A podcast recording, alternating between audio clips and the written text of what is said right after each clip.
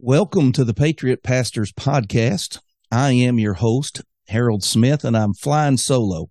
My better half, the other wing to this bird, Wade Lentz, uh, who's usually here with me having a great discussion, is a little under the weather. And I may sound a little rough. I didn't really have much voice Sunday, but I've gotten better. Wade, on the other hand, just can't seem to shake it. He's got some some respiratory stuff. I, I forgot what it was called now, but you know, he's a bass singer anyways, and now he sounds plumb demonic. You know, I mean, when you're a bass singer and then your voice gets really deep, yeah, yeah, just imagine that. Yeah. That's Brother Wade today. So y'all keep him in your prayers. Pray that the Lord would get him, uh, get his voice back. And he's just been coughing. Get his, get him back to normal so he can preach come Sunday. Anyways, I'm here. I'm flying solo. I can't believe they trust me with the controls. I can't believe that they would just let me do whatever I want. And that's what blows me away. Matter of fact, Wade still has editorial power on this. If you're hearing this, he must have been okay with it. Otherwise, he would have scrapped it in the editing room because that's Wade's part. He ultimately uh, edits everything on the audio side and gets it uploaded. And if all that makes it to uh, to to Spotify and Podbean and all those places, then Wade must have he must have just been really, really sick. He may be under deep medication. But I'm here today and I'm excited because I think I've got a great and pertinent topic today. And I watched, my wife came in the living room the other day and she said, Have you seen this documentary on the IFB? And I'm like, Ah, man, I watch all kinds of documentaries. I mean, they've, there's nine million things wrong with the independent fundamental Baptist movement. I'm sure I've seen it. She goes, No, it's like brand new. It just came out. And I said, no, I haven't seen it. Oh, it's good. She just kept going on. It's good. It's good. It's good. So I was talking to a couple other preachers about it and I said, have you heard this? They all knew it by name. But see, since I got off social media, I don't really, I don't really know what's going on in the world. I don't watch the news. I don't watch the local news. I don't watch the national news and I'm not on social media. I'm just, I guess, blissfully ignorant back here in the woods at my house. But evidently other people know about this, this documentary called Let Us Prey. And that's spelt P R E Y, like prey on a victim. Let Us Prey, a ministry of scandals. This is a four part documentary. It's listed as season one. I don't know if there'll be more to it maybe next year, but I watched all four episodes and I want to talk about it. Now, you can watch this on Investigation Discovery. Basically, it's some kind of streaming platform. My wife turned it on. I don't really know how to get it, but I think you can, you get online, you can, you can Google it and you can find some way to watch Let Us Prey, P R E Y, a ministry of scandals. You can find that somewhere. If you've got some online streaming platforms, I think you might be able to get it on Prime or something like that. I think that's what we watched it on. But anyways, it's free just got to get online and look it up. So what's it about? I want to here here's my outline for this this episode. I want to kind of give you a brief overview about what the the four part documentary is about, and then I want to give you four or five takeaways um, that I think we can learn from it.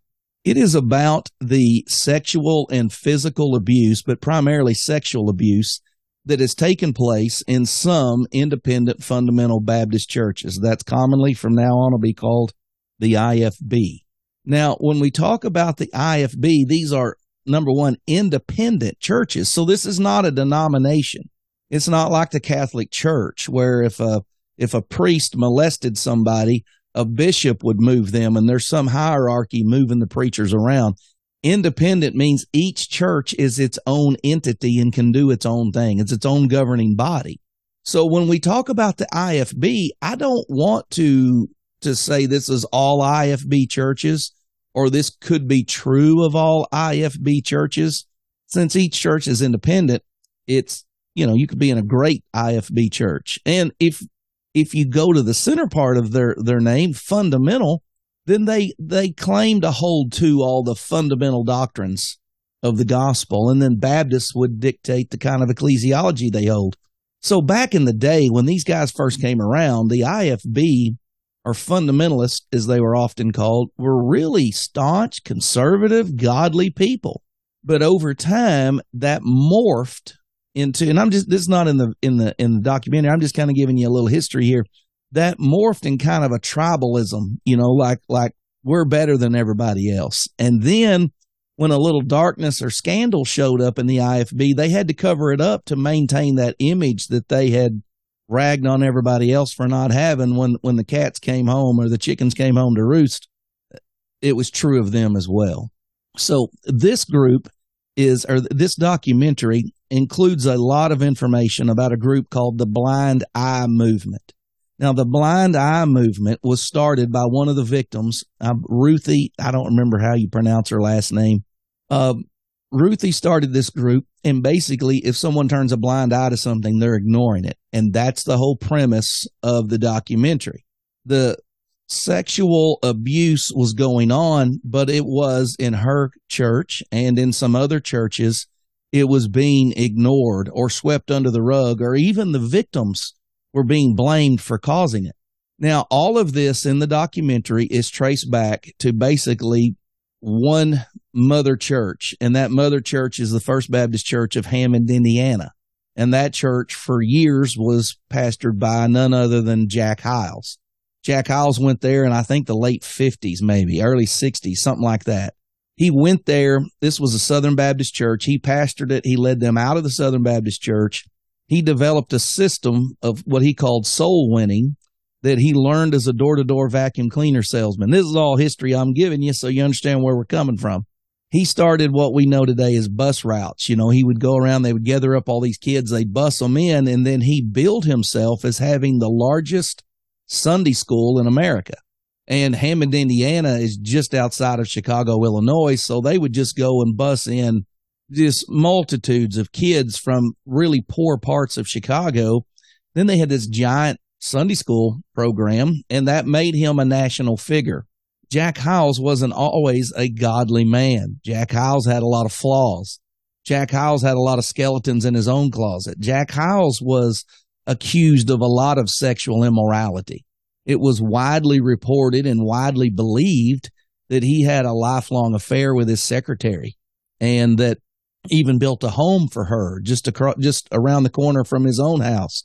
Uh, split her and her husband up. For years, her husband was not allowed to live with her. He lived in their basement and he was one of Jack's deacons. And so Jack Hyles is a master manipulator. And it, by all accounts and definitions, Jack Hyles is a cult leader. And the problem with cult leaders is they often have cult followings. So Jack Hyles is presented is kind of the the centralized place where a lot of this abuse occurred. And they talk about abuse that his own son, who was accused multiple times of rape, but always after the statute of limitations is worn out. And so what would happen is these guys, because of their power and their status, n- not all of them, but people in this movement were molesting and even raping young girls, grooming them, having relationships with them, you know, weekly and regularly throughout their teens, and then threatening them, you know, you'll be ostracized, you'll be kicked out, you know, you'll not be admitted here if you ever bring this up or question it. And so they ruled with fear. They ruled with threats. They ruled with this, this kind of instilled power in this cult like following that they were in. And so one of the people listed here is a pastor named John Jenkins who pastored in Gaylord, Michigan. Primary person in the first couple of episodes is Ruthie, who was molested by a youth leader in that church. And her older sister was molested by that youth leader. And another person came forward years later and said, I also was molested by that same youth leader. He was also a Bible teacher in their Christian school. The pastor knew that. So the pastor, instead of turning him into the police and for an investigation, the pastor sent him off to Oregon. And he went out there and pastored and, and worked in a church out there. Well, his wife was pregnant. He called back to a family that he used to, you know, be friends with and said, Hey, could you send your teenage daughter out for a couple weeks while my wife has the baby? Kind of you know, help babysit the other kids because she used to babysit them. And they flew her out there, 14 year old girl for two weeks. And this man raped her repeatedly. This was all documented. He went to prison in Oregon, but he got out in a couple years. It was no big deal. He got out. And the problem was the pastor knew about the abuse, before he sent him to Oregon. He allowed him to finish out his tenure as a teacher. If he would have addressed this when the accusations first came out, dealt with it in a legal manner, because this is a crime. This is not a spiritual problem. This is not somebody struggling in their sanctification.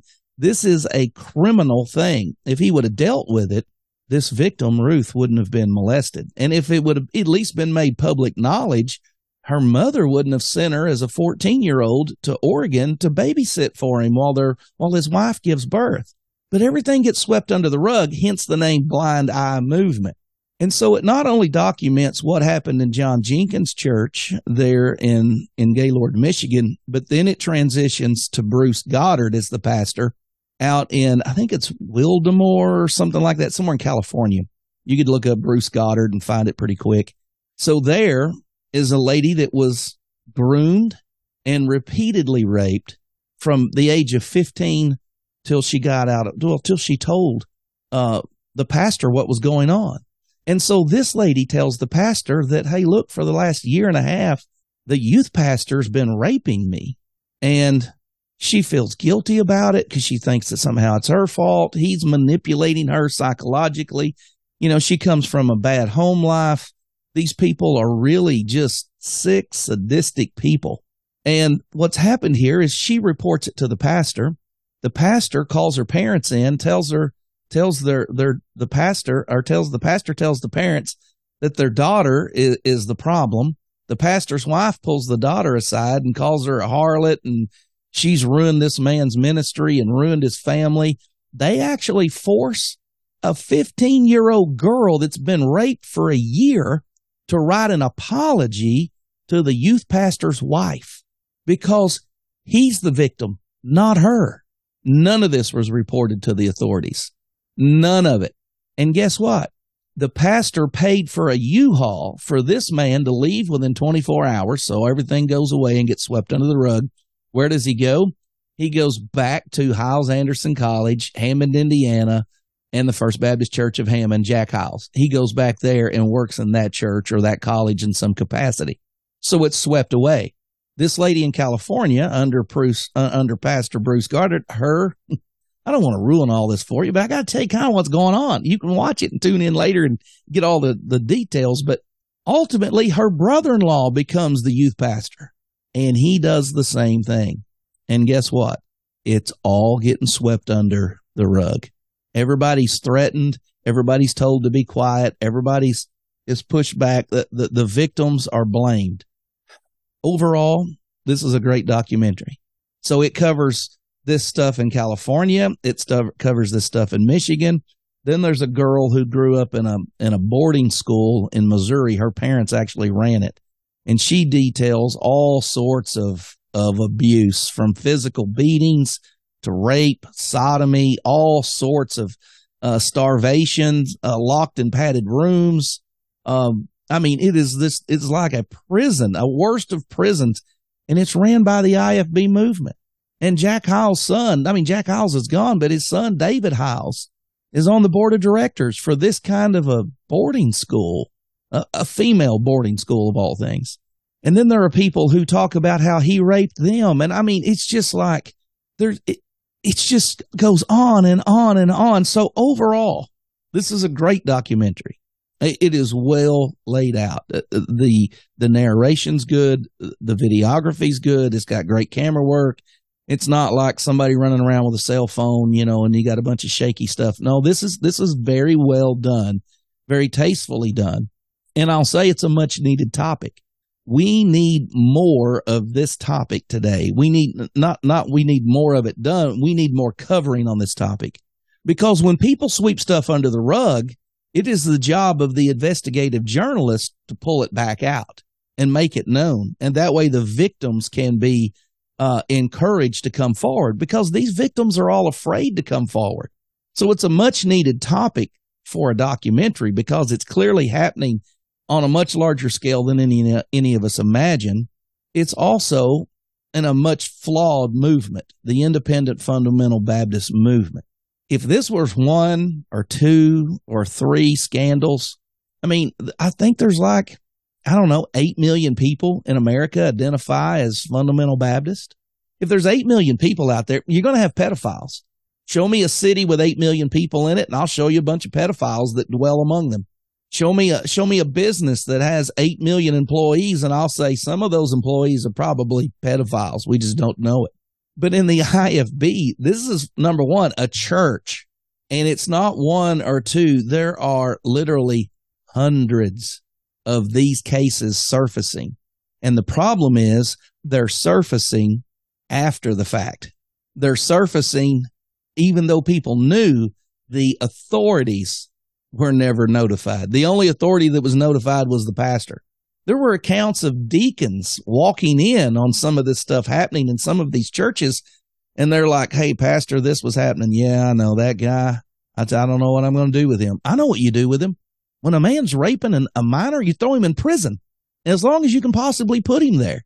If there were a stiffer punishment, I'd advocate it. But it's a cover up, and that's the problem. So it's much needed topic. Uh, not everybody's comfortable watching this. Not something you want to watch with your kids, but something you definitely need to make your kids aware of. This kind of touching's not okay. And that's what all of these girls said. They were all extremely naive. They were extremely innocent. They were in real strict families. None of this stuff had ever been discussed and everything was just assumed to be on the up and up. And so these girls, I mean, nearly all of them say, I didn't even know what was happening. I, I didn't know what was going on. It didn't make sense to me because they didn't understand it. They were kept in the dark. And so parents, y- you need to make it clear to your children. If someone touches you here, I need to know about it, regardless of what they say. You're not in trouble because all these girls were threatened and told that this would be the problem. So there's much to learn from. And I've got basically four or five things I want to tell you that we should take away from this. Number one, you're never going to fully stop or prevent the predatory nature of these people on children. And the reason being, now I'm not saying we shouldn't make protocols. I'm not should say we shouldn't take precautions, but this kind of stuff's going to happen because sick people live in this world, because sin reigns in this world. Sin in, infiltrates every man. And the church is called to be salt and light. And salt retards, slows down, prevents rot. Light illuminates darkness. When the church ceases to be salt and light, decay and darkness creep in. In these fundamental churches, that's what happened. They've, they claim to be gospel preaching churches, but they vacated the gospel. They vacated doctrine. They're more concerned with public appearance, they're more concerned, well, how will this look in the community than they are with the truth and the protection of the sheep under their care. Therefore, you're never going to fully stop this. Anywhere there's a large group of people, there's going to be pedophiles. We see them in public schools, coaches, teachers, anyone in power who has access to children. This is going to happen. Many of these people seek jobs where they have this kind of access to children so they can do the wicked, wicked, sinful things that their body desires. So sin is real. Victims are going to be everywhere. You're going to see this in public schools. You're going to see this in homes. I mean, we not going to. We see it in public schools. We see it in homes. We see it in uh, on the job. We see it anywhere these sick people encounter kids. The opportunities there. We're never going to fully stop that because these people exist. But what we can do is have a zero tolerance policy. That's number two. What do we learn from this? Zero tolerance on this kind of an accusation. We must report all of these accusations. You say, Brother Ali, I don't think this guy would have done anything. I don't care. If somebody's reporting that, let the cops decide whether it really happened or not. Yeah, but I always hear about these people that were falsely accused. But you hear more about people that were afraid to come forward. You hear more about people who did this for years and got away with it because no one confronted them. If you are a good, honest, upstanding uh, citizen in this country and you love the Lord and you take precautionary steps not to put yourself in these situations, the odds of you being accused of this are slim to none. And if they were by some false accusation, uh, brought against you, your good record should clear your name. But in all of these cases, it wasn't just one accusation, it was multiple accusations. Many people were saying this. And the problem that I see, the big problem here is that these guys turned a blind eye to it. They drug their feet. They didn't want to call the cops. There can be absolutely no cover up in sexual abuse. No cover up. There shouldn't be any cover up in any kind of illegal activity. But this is not the secretary stole a hundred dollars.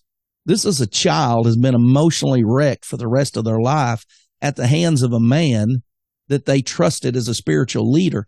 No excuse, no cover up, but our church will look bad. Your church will look worse if this surfaces in seven years. Your church will look worse if this guy goes on to do this to other children. So this is a zero tolerance. This is no longer a, a ministry matter. When someone in the church is accused of this, this becomes a criminal case. The police department handles this. Let me put this in perspective for you. If somebody in your church shot someone, would you say, "Hey, roll them up in the in the front door rug and go bury them in a shallow grave," or would you say, "Call the cops"? You'd say, "Call the cops."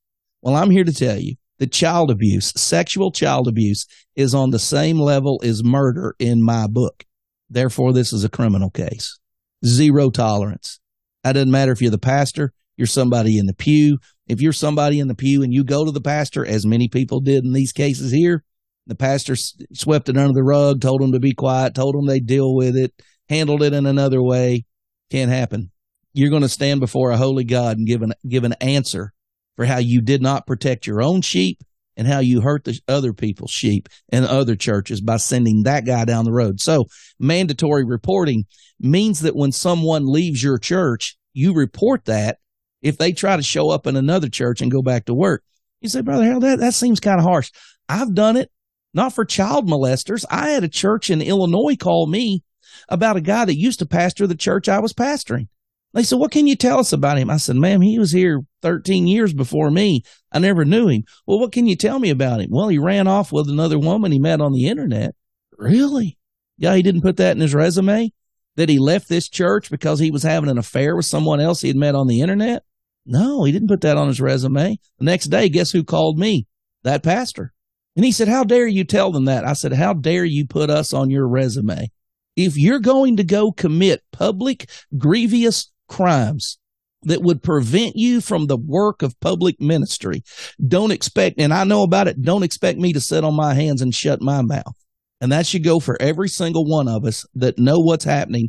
And we shouldn't just wire it to the next church. We should take it to the police department. Number three. So uh, you're never going to fully stop this. We can take all kinds of steps to prevent, you know, girls being alone with men and, and, and, and vice versa. But these guys find a way to get this stuff done. They're just sick people. Number two, there's zero tolerance. Number three, we need to distance ourselves from ministries that this is a reoccurring theme in. If you know of a ministry that is got accusation after accusation after accusation over the years, do not be recommending the men that are affiliated with that ministry. Distance yourself. Look, good godly ministries are not charged with with sexual accusations over and over and over unless they're sexual accusations.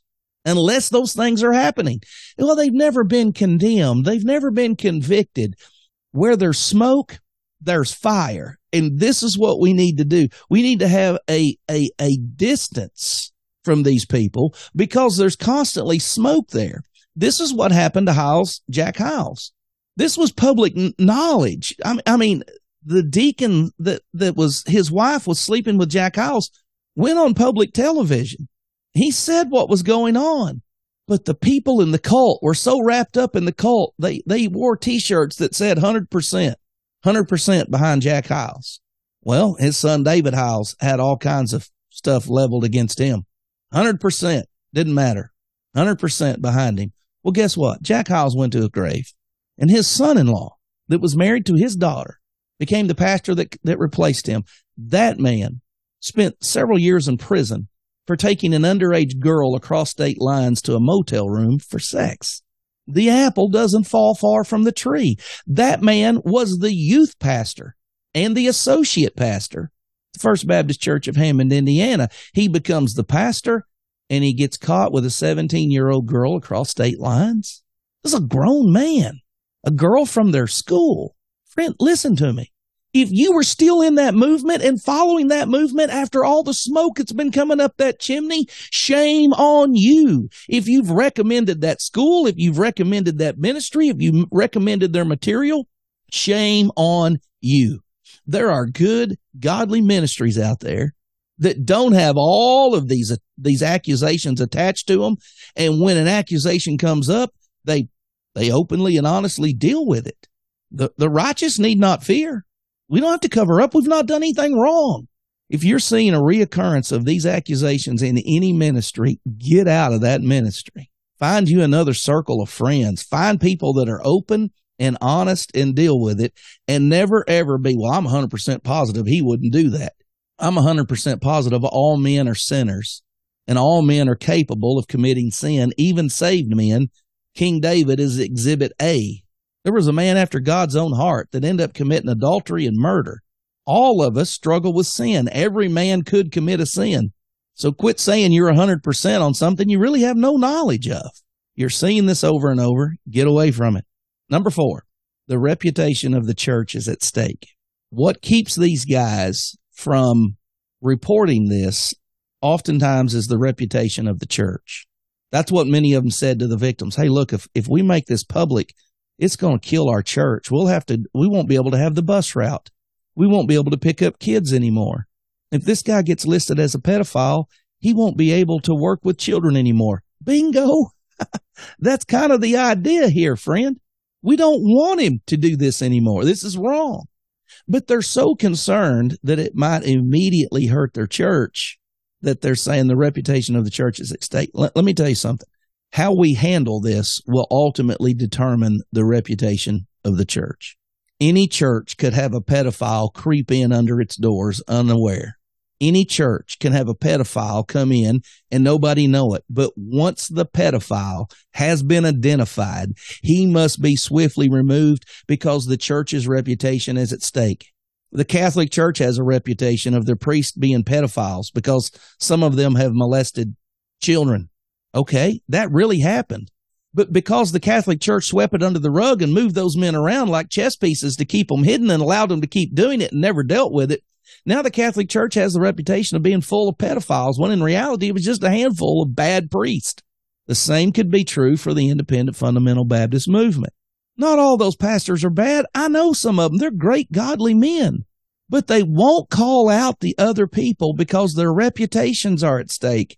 So how we handle this is ultimately the reputation. And if there's so much as an inkling, a shred of truth we need to hit this head on. And if there's any real thing to it, if there's any any remote evidence that it could be real, it goes to the authorities. The police department needs to come investigate this. Prosecuting attorney needs to come investigate this, not the pastor and the deacons. Our reputation is at stake, not only in how we handle it, but also in how we comfort the victims. Many of these victims were ostracized in not only that church, but in other churches for what they said about Pastor so and so, what they did there. These people should be comforted and consoled, not condemned because they were children that were sexually abused by men in religious leadership. The real victim here should be the guys. Uh, uh, the real punishment here and the real condemnation should be to the men that abuse their power and abuse their authority and abuse these girls they should be made a public example of. This is my fifth and final thought on this. The takeaway of it. It's not that the IFB is bad. It's not that, you know, any group that has a pedophile in it is bad. That's not evidence of bad. That's evidence are people there. But number five, we need to take steps to prevent this kind of hero worship. We need to take steps to prevent this kind of elevation of one person to above reproach. The Bible says that pastors must be above reproach. That doesn't mean above approach. You ought to be able to approach these people. You ought to feel comfortable approaching them. All of these people were afraid to approach them. They were pr- afraid to approach leadership because they were worried about how they would be treated. If you're in a church where the pastor is a bully and strong arming the people, get out. He's not a man of God. He's a servant of Satan, manipulating and controlling people under the name of God. Get out. Get in a church where the church is the authority, not a little group of elders over here running everything, not one man sitting over here on a pedestal with a bunch of staff members around him. Get in a church where the church is the authority because that's who Christ said had it. He said the church will make these decisions. Get in a place where the people are accountable to one another. Don't go to a church where there's one person that everybody oohs and ahs over and, oh, there's our great and glorious leader. No, no, no. Get in a church where you're all humble servants of the Lord Jesus Christ, working together, accountable to one another, bearing one another's burdens. That's what a healthy church is. Healthy churches don't cover up scandals. Healthy churches don't allow wolves to prey on sheep. Healthy churches deal with wolves as soon as they get a sniff that there's a wolf in the sheep pen. And that's the way it should be. So thank you guys for listening. If you're interested in this kind of thing, you want a fuller exp- uh, explanation, it's a very good documentary. I don't think it's appropriate for young kids, not because of anything you'll see, but just the conversations you're going to hear, the way these these women were treated, the things that were done to them. It's sickening. It'll make you mad. I was mad. I'm still mad. I'm mad enough that I'm going to do a podcast about it. I'm mad enough that I want people to know about it. I'm mad enough that if we so much as suspect someone's doing this, we look into it and we hand it immediately over to the authorities. That's the way these should be handled. Good, honest men are not going to fall victim to this. If you've been doing something wrong, if you've been trying to cover up stuff, if you've been in, inappropriate, if you've been too close to kids, don't be surprised if you start getting accused of that. But if you take steps to limit your alone time with children, with women, with other ladies, like any good pastor should do, these accusations will never ever have any sticking power to them because you haven't done anything wrong. The Lord will protect you from that. I can tell you a fella in the Bible that was falsely accused. His name was Joseph. He was thrown in prison. He went through a dark time after that, but he was ultimately elevated and vindicated. And so it will be with you, preacher. If you've not done anything wrong, just be open, honest, and upfront and if you have a life that demonstrates that with not accusations falling around, you shouldn't have any problem with any of this. But if you've got ministry people that are wrapped up in this, if you got people that are back in Hyles Anderson College, I would be concerned about them. If you've got people that are big Jack Hyles supporters, I would be concerned about them. It's too much smoke there. Too many fires coming in and out of that that place for me to so much as recommend them for anything. Thank you guys for listening today. Pray for Pastor Wade. Pray he gets better between now and Sunday. Pray he gets back on his feet. I'll see you guys on the next one. May the Lord richly bless you.